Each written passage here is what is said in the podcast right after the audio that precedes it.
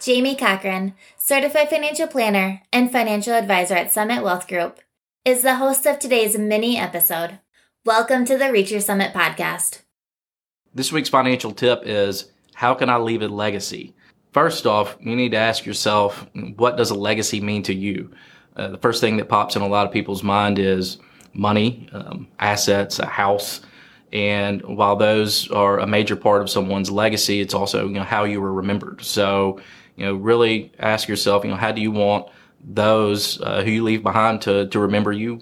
And then you can kind of work backwards from there. So, uh, what we can help my clients do a lot of times is, you know, go through all their assets, go through all their liabilities, help organize things, make sure everything is titled properly. That's the number one thing. You know, how is your house titled? Um, how is uh, any bank accounts titled? Do you have a spouse? Do you have children? Do you have work business partners that we need to make sure that upon someone's death, it goes to the right person?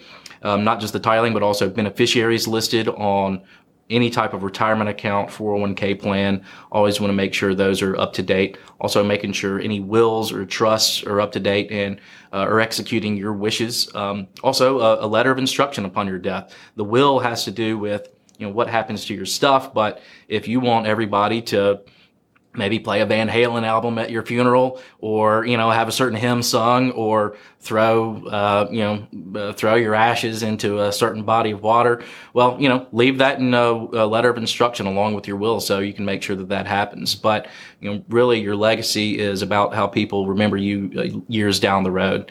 And I always want to make sure that, um, I'm doing my best part, uh, to make sure my clients can have peace of mind when they are, uh, thinking about their their future their their future generations and how they're going to be thinking about them.